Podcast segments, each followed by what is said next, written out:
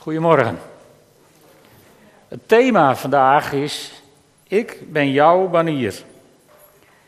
En uh, de aanleiding daarvoor is Exodus 17, vers 8 tot 15. Exodus 17 vanaf vers 8. De Israëlieten die zijn uh, uit Egypte bevrijd. Ze zijn door de Rode Zee getrokken. Ze zijn bij Mara geweest, waar ze ontdekten dat de Heer hun geneesheer was. En dan worden ze plotseling aangevallen, staat er in vers 8. In Revidim werd Israël aangevallen door de Amalekieten. Toen zei Mozes tegen Jozua: Kies een aantal mannen uit en trek met hen tegen Amalek ten strijde. Ikzelf zal morgen op de top van de heuvel gaan staan met in mijn hand de staf van God. Jozua deed wat Mozes hem had opgedragen en trok tegen Amalek ten strijde. En Mozes ging naar de top van de heuvel samen met Aaron en Gur. Zolang Mozes zijn arm opgeheven hield, was Israël de sterkste partij. Maar liet hij zijn arm zakken, dan was Amalek de sterkste. Toen Mozes' armen zwaar werden, legden Aaron en Hur een steen bij hem neer, zodat hij daarop kon gaan zitten. Zelf gingen ze aan weerszijden van hem staan om zijn armen te ondersteunen. En daardoor konden zijn armen opgeheven blijven totdat de zon onderging. Zo versloeg Jozua het leger van Amalek tot de laatste man. De Heer zei tegen Mozes: Leg deze overwinning in een oorkonde vast, zodat niemand die ooit zal vergeten. En overtuig Jozua ervan dat ik zal zorgen dat niets op aarde nog aan het volk van Amalek herinnert. Toen bouwde Mozes een altaar en hij noemde het: De Heer is mijn banier. Eerst even een stukje geschiedenis. Wie, wie waren de Amalekieten? De Amalekieten, die komen we voor het eerst tegen in Genesis 36, vers 12. Daar staat Timna, een bijvrouw van Esaus zoon Elifas, baarde hem Amalek. Dus Amalek zei opa tegen Esau. Daar kwam die vandaan. Dus dat zegt ook al iets over de vijandschap die er was tussen de verschillende partijen. En de Amalekieten waren geoefende strijders. Ze woonden daaronder in de woestijn en ze controleerden de wegen door de woestijn. Met enige zachte dwang inden ze belasting, een soort wegenbelasting, voor iedereen die er langs wilde. En wie niet wilde betalen, daar redden ze ook mee. Dus ze waren geoefend in de strijd. En de Israëlieten, die waren tot een week daarvoor geoefende stenenbakkers. Dat konden ze goed. Wapens hadden ze nooit gehad, want dat hebben de Egyptenaren vast niet goed gevonden. Dus de wapens die ze hadden, die hadden ze twee, drie dagen daarvoor gevonden op het strand bij de aangespoelde Egyptenaren. Tijd om te oefenen was er dus ook niet geweest. En, en ook Jozua, die kon niks buiten stenen bakken. Dus als ze het van de menselijke kwaliteit hadden moeten hebben, was de strijd tegen Amalek een absolute kansloze missie. Maar goed, in vers 11 kun je dan het bovennatuurlijke verloop van de strijd zien. Daar kom ik straks op terug. Wat Amalek deed, daarover was God not amused, om het heel voorzichtig uit te drukken. Want in Deuteronomium Eigenlijk hier al, in, in vers 14 hebben we gezien, dat God zegt dat, ze ervoor dat God ervoor zal zorgen dat niets nog aan het volk van Amalek herinnert. Dat heeft even geduurd. In Deuteronomium 25, daar zegt God tegen Mozes, vergeet niet wat de Amalekieten u hebben aangedaan tijdens uw uittocht uit Egypte. Of eigenlijk zegt Mozes dit tegen het volk Israël, eens zijn afscheidsreden. En dan zegt hij, toen u uitgehongerd en uitgeput was, hebben ze gewetenloos zonder enig ontzag voor God de achterhoede overvallen, waar de zwaksten zich bevonden. Typisch, zeg maar, het beleid van Satan. Als je zwak bent, ben je kwetsbaar en dan loop je het risico dat je gepakt wordt. En dan zegt Mozes tegen de Israëlieten, vergeet het niet. En wanneer straks de Heer uw God u vrede heeft gegeven in het land, dat u als grondgebied van hem krijgt, door u te verlossen van de vijanden die u omringen, zorg er dan voor dat niets op aarde nog aan het volk van Amalek herinnert. Er is wel erg veel overeenkomst tussen deze woorden. Dus dat was de opdracht. Dat aanvallen van de achterhoede, God was daar niet blij mee. Maar er zit volgens mij nog iets veel diepers achter. Want tegenwoordig zijn we erg sterk in het beoordelen van daden uit het verleden met de normen van vandaag. Je ziet dat uh, naar aanleiding van wat er in de Tweede Wereldoorlog is gebeurd, zonder dat ik dingen goed wil praten. Maar je ziet dat naar aanleiding van de tijd waarin Nederland aan slavenhandel deed, waar ik niet goed wil praten. En zo zie je nog meer dingen uit het verleden.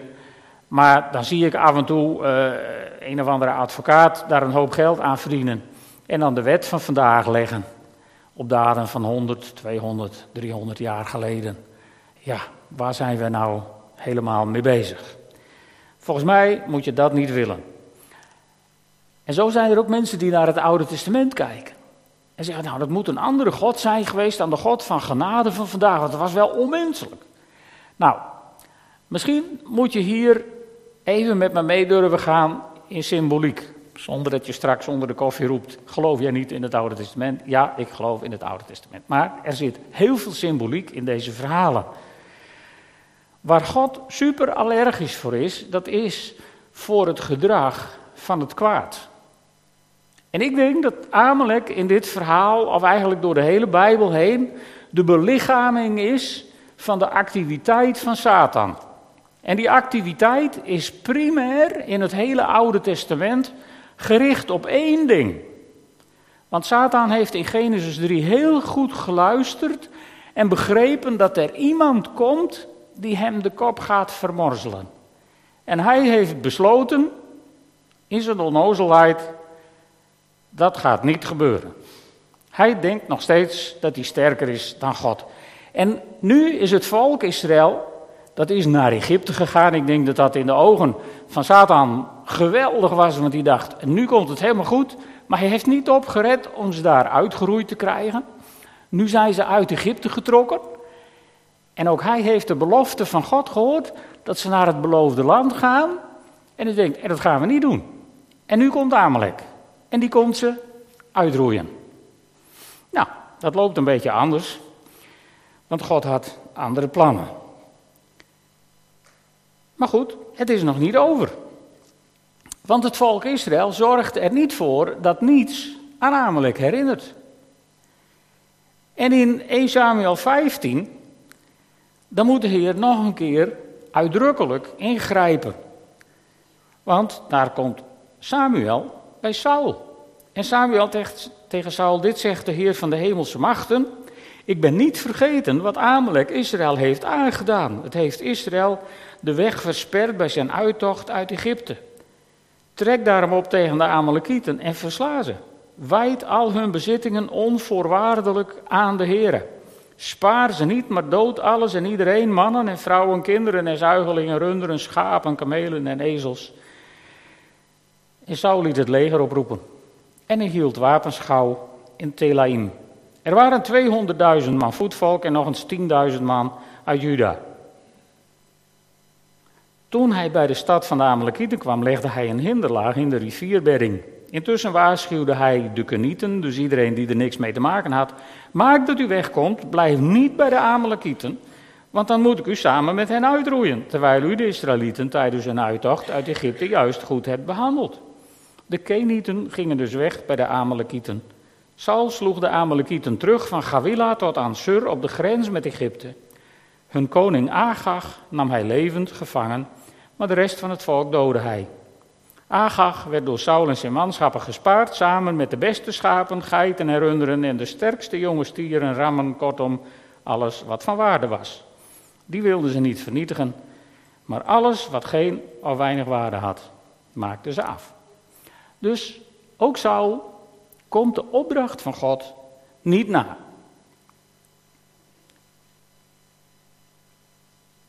En uh, dat doen ze om economische redenen.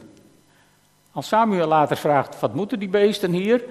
Dan is het ineens heel vroom, ja, die zijn voor de heren bestemd. Nou, vergeet het, die waren bestemd om hun eigen kuddes te versterken. Wat nieuw bloed erin, hè, een beetje betere bloedlijn. In de fokprogramma's, dat was natuurlijk wijs. Maar niet gehoorzaam. En soms is wijs en niet gehoorzaam erg onverstandig. Dus, dus de Amalekieten worden weer niet uitgeroeid. Het kost uiteindelijk Saul zijn koningschap, omdat hij niet gehoorzaam is. En de Amalekieten blijven in leven. En het laatste spoor van de Amalekieten in de Bijbel, om het even af te ronden, vinden we in 1 Kronieken 4. Daar staat in 1 Kronieken 4, vers 42 en 43. 500 leden van de stam Simeon trokken onder aanvoering van Jesse's zonen, met moeilijke namen, op en ze doden de overgebleven Amalekieten. En sindsdien wonen zij er tot op de dag van vandaag. Maar het was nog niet het einde. Kennelijk was er ook nog iemand die al even eerder geëmigreerd was of zo. En die duikt iets later nog op in de Bijbel. En die vinden we in Esther 3, vers 10. De koning daar deed zijn zegelring af en gaf die aan Haman, de zoon van Hammedata, de nakomeling van, let op, Agag, de vijand van de Joden. De vijand van de Joden in het Hebreeuws, zeg maar in het Semitisch, dat was de eretitel van alle koningen van de Amalekieten. De vijand van de Joden. En hier komt Haman tevoorschijn. En wat doet Haman? Die probeert te herhalen wat de Amalekieten in de woestijn al is mislukt. Uitroeiing van de Joden. Want die Messias, die mag niet geboren worden. En met Haman wordt volgens mij de laatste Amalekiet tenslotte uitgeroeid. Want God laat niet op deze manier met zich spotten. Goed, nou dat even over de geschiedenis van Amalek. Maar nu naar de reactie van Mozes. Mozes bouwt een altaar en hij noemt dat de Heer is mijn banier. In het Hebreeuws het woord, of eigenlijk de uitdrukking Yahweh Nissi. Nissi is een vervoeging van het woord nees en dat betekent een voorwerp wat is opgericht. Dus een standaard of een banier, een vaandel zou je ook kunnen zeggen. Of een vlaggenmast met een vlag eraan. Hè? Uh, in, in deze tijd af en toe zie je in het nieuws iets over het Wereldmuziekconcours in Kerkrade. Daar komen de prachtigste muziekkorpsen, die komen daar hun demonstraties geven. En wat je opvalt in zo'n muziekkorps is, er loopt altijd iemand die maakt geen muziek. Die sjouwt een soort steel met iets eraan. Het vaandel. En de leden van het muziekkorps, die lopen achter dat vaandel. En de fans van het muziekkorps die zien dat vaandel en die zijn daar trots op. En als je in het clubgebouw komt van zo'n muziekkorps, dan hangt daar een prijzenkast, maar er hangt ook het vaandel aan de muur. En als je in de kerk komt, dan hangt daar het vaandel aan de muur. Zijn wij daar ook trots op? De Heer is mijn banier. Het vaandel.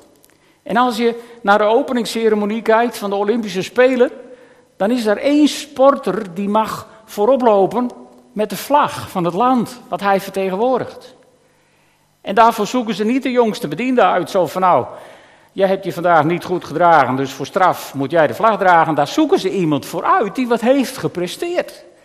En wie bij de slotceremonie de vlag mag dragen. Wauw, die heeft wat gepresteerd en die krijgt de eer daarvoor. Het vaandel. Dus het is het vaandel is iets waar je trots op bent, maar het is ook iets wat je met trots mag dragen. En, en in de tijd, in de oudheid, zeg maar, had zo'n vaandel nog een veel, veel belangrijkere betekenis dan wij. Als het tegenwoordig oorlog is, dan zit iedereen in een bunker of in een onderzeeër, dus, dus je, ziet ze niet. Maar in die tijd toen vochten ze nog man tegen man. En als dan een leger optrok, dan was er ook altijd iemand met het vaandel. Zo hoog mogelijk, zodat je dat van ver kon zien. Vaak was het iets met veel goud, borduursel en zo erin, dat het in de zon goed blonk. Dan hoefde je het niet te poetsen. En dat vaandel, dat was dan voor de strijders, was dat bemoedigend. Daar hoor ik bij. En als ik wat te ver afdwaal en er zijn wat veel vijanden om me heen, dan moet ik maken dat ik daar kom, want daar is het veilig. En als er een sterk leger aankwam, dan was dat vaandel, dat was afschrikwekkend voor de tegenstanders. Die kregen slappe knieën als ze het vaandel zagen. Als je in, in Asterix en Obelix leest, dan zie je als Caesar aankomt en het vaandel is er, dan Caesar. En dan daalt er een soort ontmoediging neer, behalve op de Galliërs, maar op, op normale mensen, daalt er een zekere ontmoediging neer van, oh nee, hè. De vijand is dus bang voor het vaandel, maar degene die erbij hoort, is trots op het vaandel. En bovendien krijgt het al vroeg in de Bijbel een bijzondere betekenis, zoiets. In nummer 21, daar hebben de Israëlieten ja, God eigenlijk zo geïrriteerd dat hij slangen loslaten in het kamp, zeg maar. En dan worden ze gebeten en dan gaan veel mensen dood. En Mozes bidt tot de Heer en dan zegt de Heer laat een slang maken en bevestig die op een staak, dus een vaandel. En iedereen die daar naar kijkt, blijft in leven. Later zijn ze die slang Negusto gaan noemen en die zijn ze aanbidden als God. En daarom heeft iemand hem, ergens in de Bijbel, heeft hij hem laten vernietigen. Maar wat was nou de onzin om zoiets te maken? En als je daar naar kijkt, je had veel beter injecties kunnen leveren met antigif, of niet? Dat zouden wij tegenwoordig doen, of pillen, of... Wat was dit nou? Van nonsens. Nou, dat was het niet, want als je naar die slang keek, dan was dat een uiting van geloof. In de preek van vorige week. De Heer is mijn heelmeester. Bij Hem is genezing. Als ik mijn blik richt op Hem, dan is er hoop. En op die manier overleefden ze de beet van die slangen. Geweldig. Dus dat, even, dat, dat is wat het woord betekent. En de vervoeging Nessie dat betekent heel letterlijk inderdaad, zoals het hier staat, de Heer is mijn banier. Ik heb ervoor gekozen om trots te zijn op God.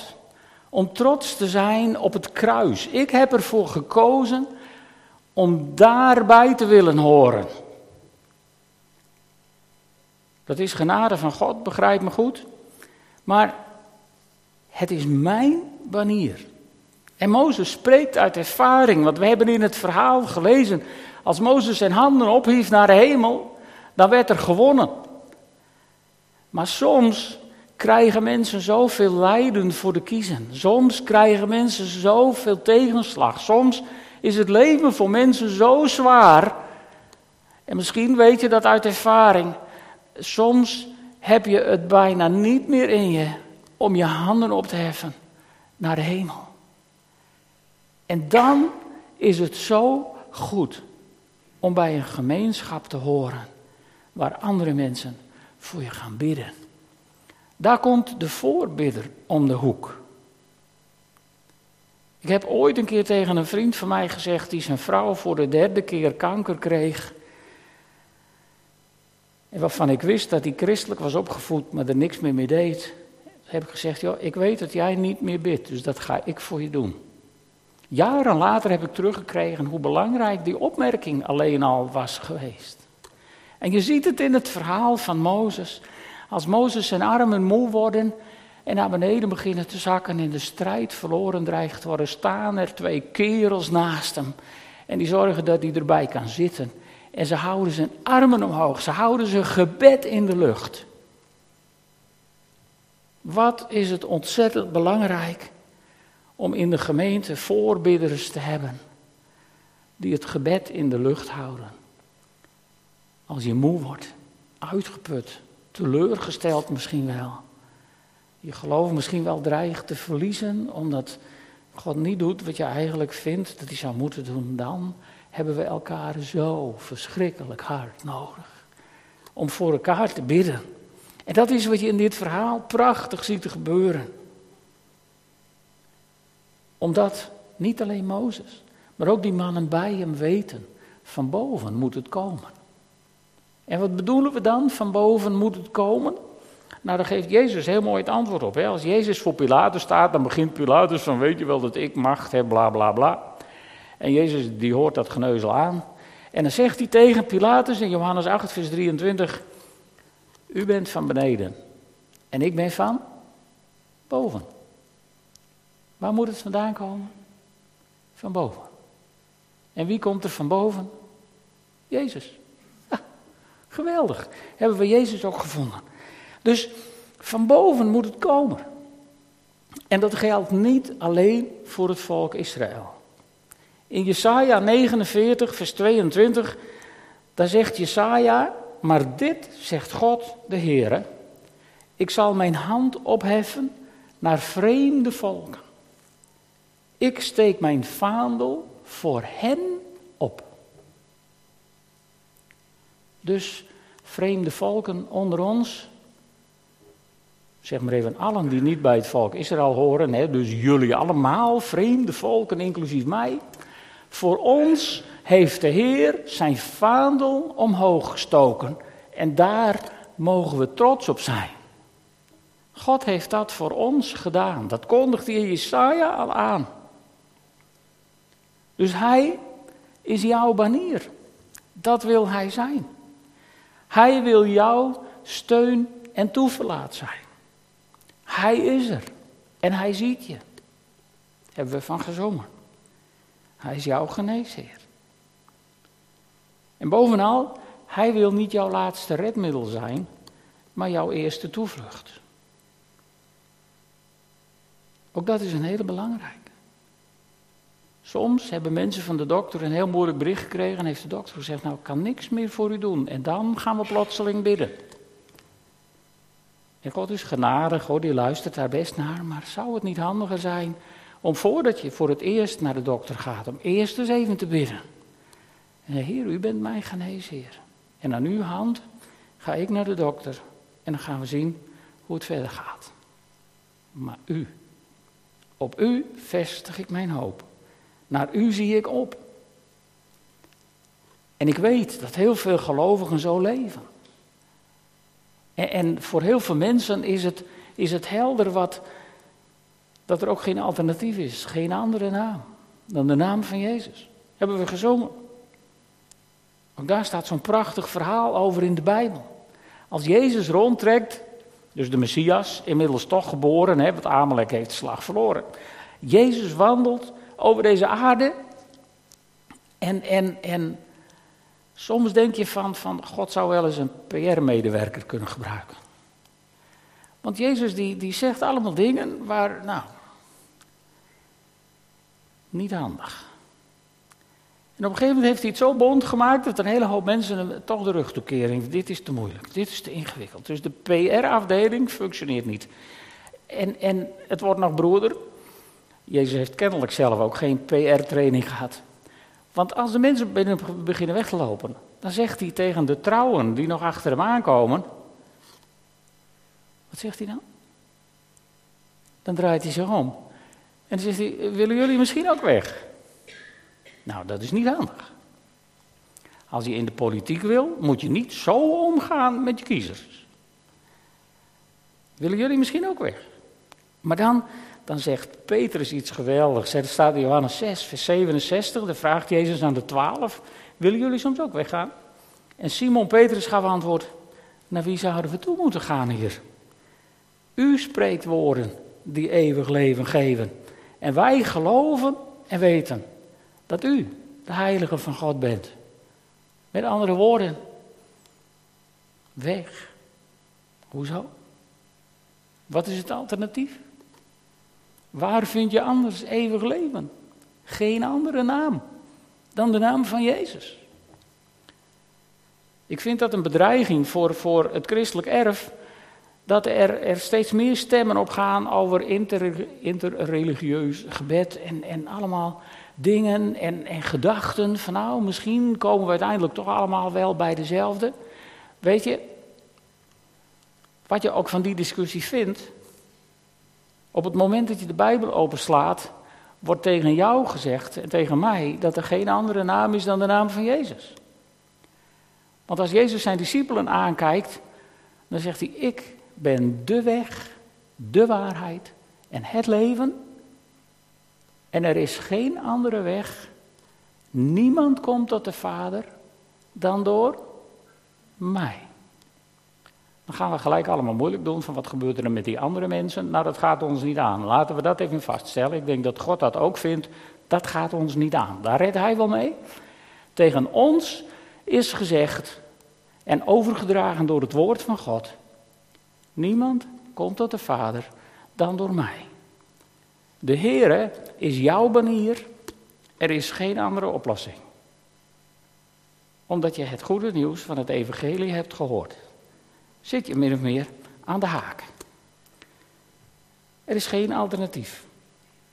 En daarom roept de schrijver van Hebreeën ons ook op in Hebreeën 12, vers 2. Let op. Laten we daarbij de blik gericht houden op Jezus. De grondlegger en voltooier van ons geloof. Dus, dus mocht je nou denken van nou, mijn geloof hè, mijn geloof. Dat is zo. Je geloof zo. En waarom? Omdat hij de grondlegger is van het geloof. Dus niet jouw verdienste.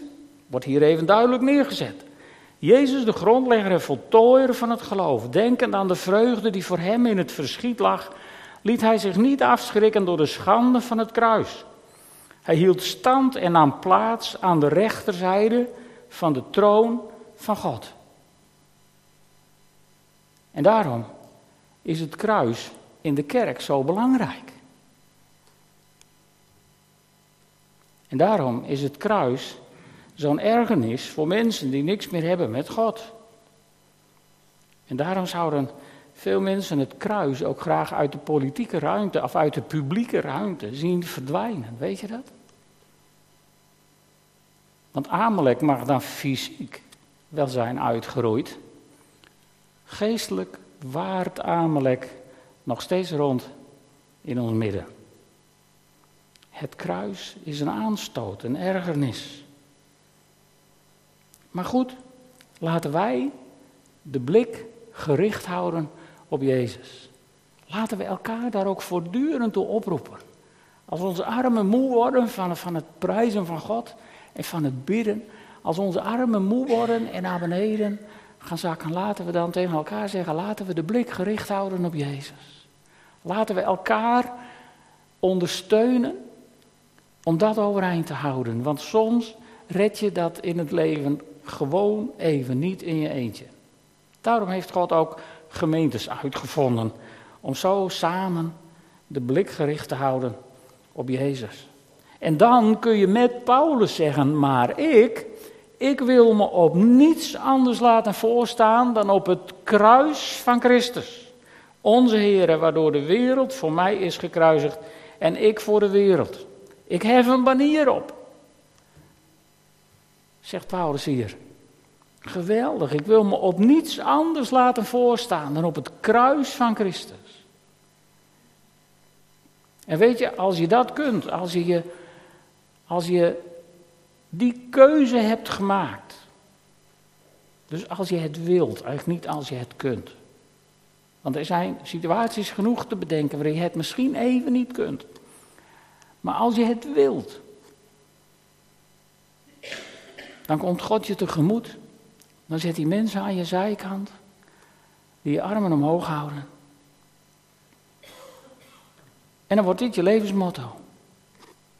Waar ik vorige keren ook mee ben geëindigd. De Heer is mijn herder. Het ontbreekt mij aan niets. En al gaat mijn weg door een donker dal. Ik vrees geen gevaar, want u bent bij mij. Hij is jouw banier. Waarom? Omdat hij daarvoor gekozen heeft.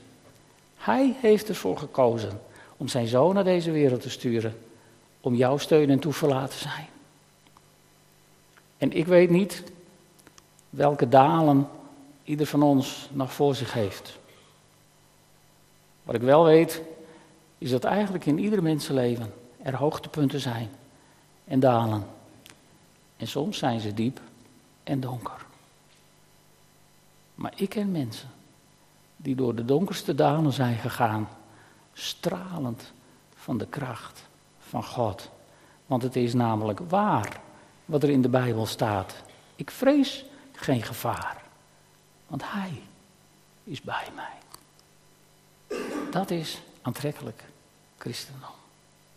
Veel aantrekkelijker dan mensen die het op de hoogtepunten van hun leven allemaal zo goed weten te vertellen. Deze wereld let op mensen die door moeilijke tijden gaan en de blik gericht houden op Jezus. Achter het vaandel aan. Tot eer van Jezus Christus. Zullen we gaan staan, samen bidden. Vader God, wat een geweldig idee dat u onze banier wilt zijn. Dat u, ja, dat u het kruis op deze wereld hebt geïntroduceerd, zodat we daar onze ogen op kunnen richten. En elke keer weer herinnerd worden aan wat u voor ons hebt gedaan. Bemoedigd worden door de beloftes uit uw woord. Gedragen worden door de kracht van uw geest. Heere God, wat een voorrecht dat u mijn banier wilt zijn. Degene waar ik telkens weer naar op mag zien, waar ik telkens weer mijn handen naar op mag heffen, van wie we het telkens weer mogen verwachten. Heer, wat bent u geweldig. U bent er, u ziet ons, u wilt onze geneesheer zijn. En u bent onze banier, onze steun en toeverlaat, de krachtbron van ons leven. Ik prijs uw naam daarvoor. Halleluja. Amen.